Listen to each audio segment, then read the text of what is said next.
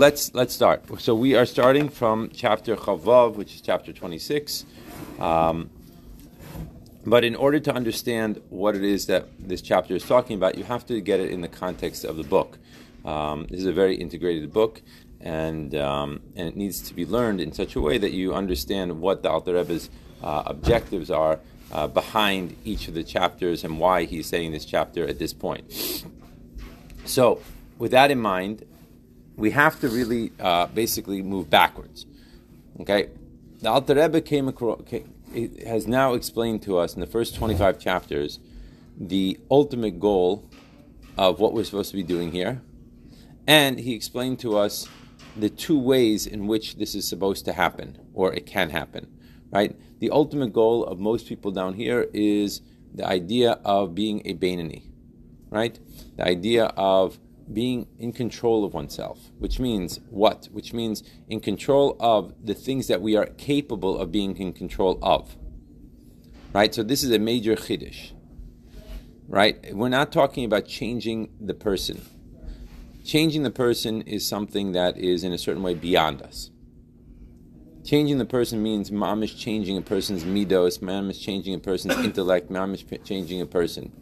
That is not really a practical objective, and that has caused major depression for many people over the uh, over the centuries. Because when you have a goal, when you have a goal that is not attainable, it's very very depressing, right? If a person's goal is to uh, you know to play for the NBA and that's his lifetime goal, and he and he's four eleven, it's going to be a very very depressing life for this person right? It's not going to work. As much as he might be able to shoot from the outside, they're not hiring anyone for the New York Knicks that is 4'11. It just doesn't work, right? I'm sorry. Okay? So in a similar manner, in a similar manner, right, the goal of changing one's emotions, i.e. changing one's midos, is very impractical. So what the Alter Rebbe did is he showed us what are the true goalposts. You want to just move a smidget to your right so I could. Oh, stop because I don't want you to cover Yosef Yitzchak either. So, uh, okay, perfect. Now I can see Herschel's beautiful face. See Yosef. I can see everyone. Um, the goal here is what? The goal here is is to be in control of what I can be in control of, and recognize that that thing that I can be control of is not me. Now that is a very very important point. That is worth repeating. The point that I'm saying is as follows. It's very important to note who is the me in this conversation. And what you will find is very often the me that you think is the me is not necessarily the me. What I mean by that is very often we get totally absorbed in our thinking and our thought process, which takes us in various directions, right, as to where we wind up, whether it's on pathways of depression, whether it's on pathways of whatever, right? Very often, the me is not the me. The me is a thought. And as Alter Rebbe explained, if you remember back to chapter 3, right? He said that there are two aspects of the soul that we're going to be focusing on. There are what is known as the tachshitin, as the, he doesn't mention this in chapter 3, but it mentions it in Pasach Eliyahu in Torah Or, right? Or the ornaments of the soul, and then there are the clothing of the soul. And then there is the soul. What he's focusing on in Tanya is not the takshitim of the soul, the ornaments of the soul, which are known as the the uh, sefiros, right, or the kaichas, as it's called in, in by a human being, sefiros in oilamos, right? What he's talking about in Tanya is the levushim of the soul. Obviously, the levushim of the soul are much easier. It's much more easy to change. Just like you could change out of a shirt, or you could take off your jacket. So the first step in this process is to recognize who am I. Then, after recognizing who am I, from there we could then go back, go forward, and we could second take a look even to the next step. Okay, how do I express myself? Where do I say how do I express myself? That is first and foremost, how does the soul express itself? Is the takshitim. Is that's chapter two of Tanya. That's the sefiros. That's the kaichas, as they're called by a human being. the midos, the Chabad. We're not talking about changing that. What we're talking about is chapter 3 in Tanya. I'm sorry, chapter 4 of Tanya. I, I, I, mistake, I, I said a mistake before. Chapter 2 of Tanya is who is the essence of me, which is my nefesh elokis. Chapter 3 of Tanya is the idea of the soul is made up of 10 parts. And chapter 4 of Tanya is the goal of where we're heading, which is levushim. Levushim are where it's at for us. That's where we have to spend our time focusing. Our time is meant to be focused on what we can control. And by being in total control of the things that we can be in control of, that's how we are able to, so to speak, accomplish being down in this world. That's what the soul's journey to this world is about. To make it your tachtonim, as we learned in Samach Vav, right? Right, which is Yichud, Saivim, and Male, like we learned in, in the beginning of Samach Vav, right? Which is the idea of how do I do that? And that's through the Levushim, chapter 4 of Tanya. And the Alter Rebbe then goes on to explain, right, more details of who I am. It's not just a Nefesh Elokis, but it's a Nefesh Bahamis also. And all of a sudden, he's explaining to us the different teams and what's going on here, the different agendas that are constantly going on in my mind. And then the Alter Rebbe goes on to explain what is known as the longer way and the shorter way. Most people, when we learn about in the beginning of Tanya, in the title page, we say, right, the famous story of the longer, shorter way, right? And we look at it more in terms of, like we talked about the other day in, in Hasidus, uh, the idea of the difference between Chabad Hasidus and Chagas Hasidus. Okay, the longer way, longer, shorter way being Chabad Hasidus, the shorter, longer way being the Chagas Hasidus. However, within Chabad Hasidus itself, you also have the concept of a longer way and a shorter way. The longer way is the holistic way of changing oneself through deep meditation, deep contemplation, and re educating the me inside of me to recognize what I'm looking for and how I could develop myself to become uh, the, the type of person that I was sent down here to become. That's chapters, essentially, after the beginning the discussion up until chapter 9, which explains where the, the, uh, the, the, war is between the Nefesh Bahamis and Nefesh Elokis, right? So you have, let's just go through map. Chapter 1 is introduction.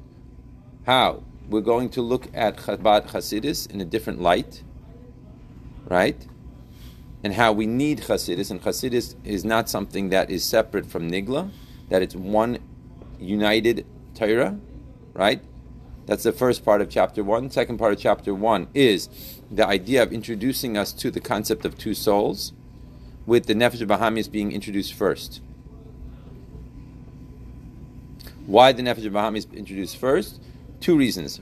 First of all, even though most people make a mistake and they say the Nefesh Bahamis is the first one in the body and the Nefesh Elokis only comes in later, that is completely not true. They both come in at the same time. However, the Gilui of the Nefesh Elokis comes in later.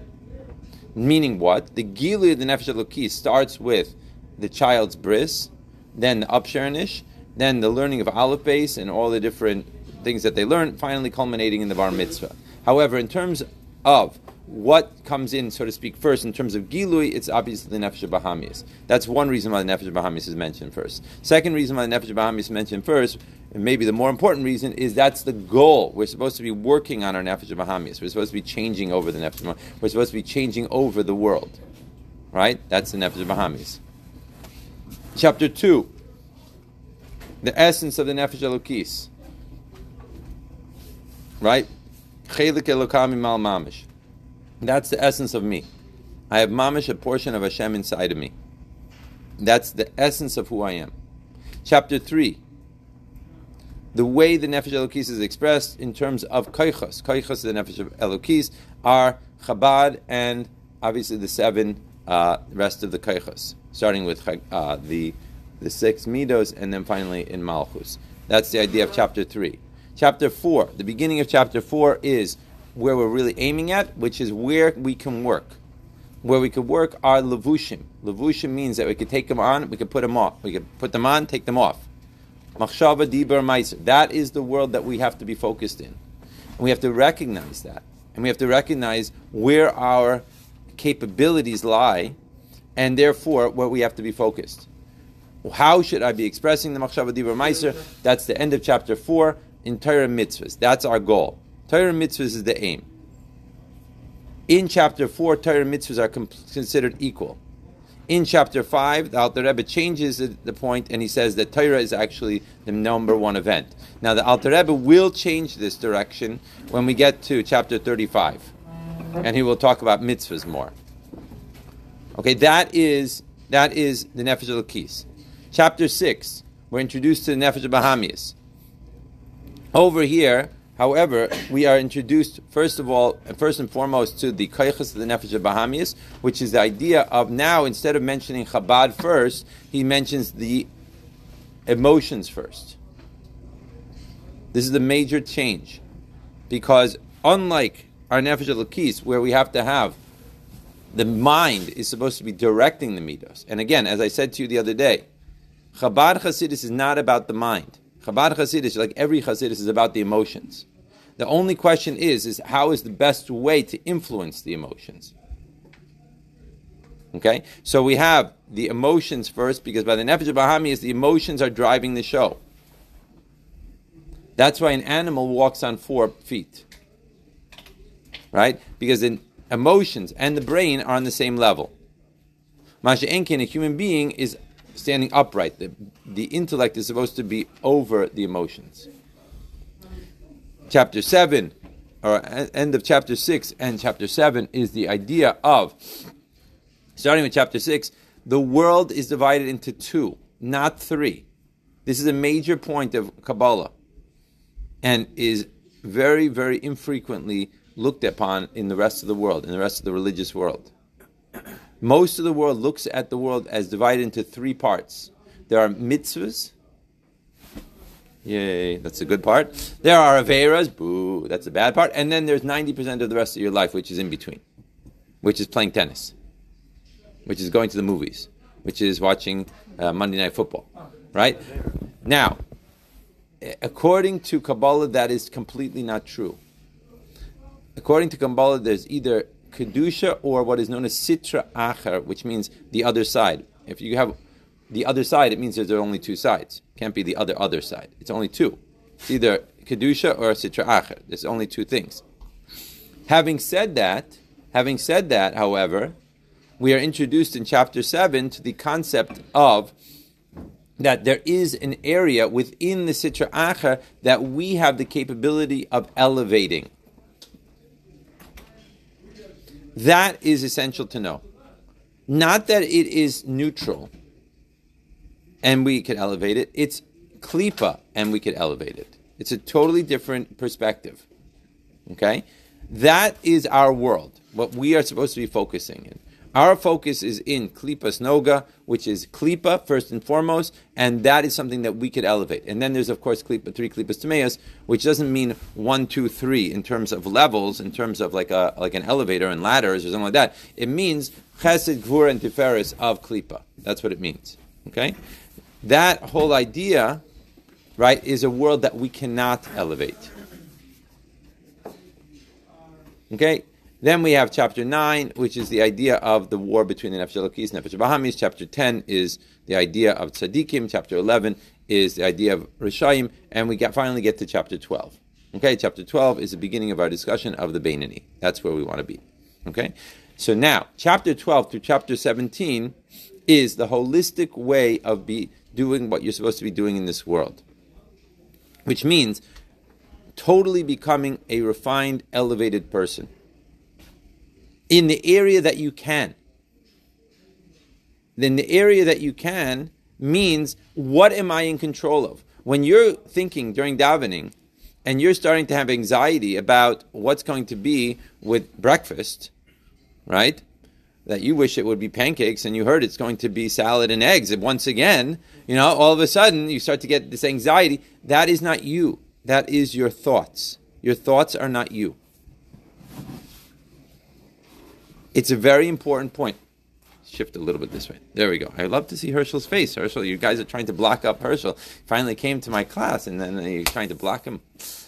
Yeah. The, I, the idea is the idea is what? The idea is that the thoughts are not you. You can control your thoughts.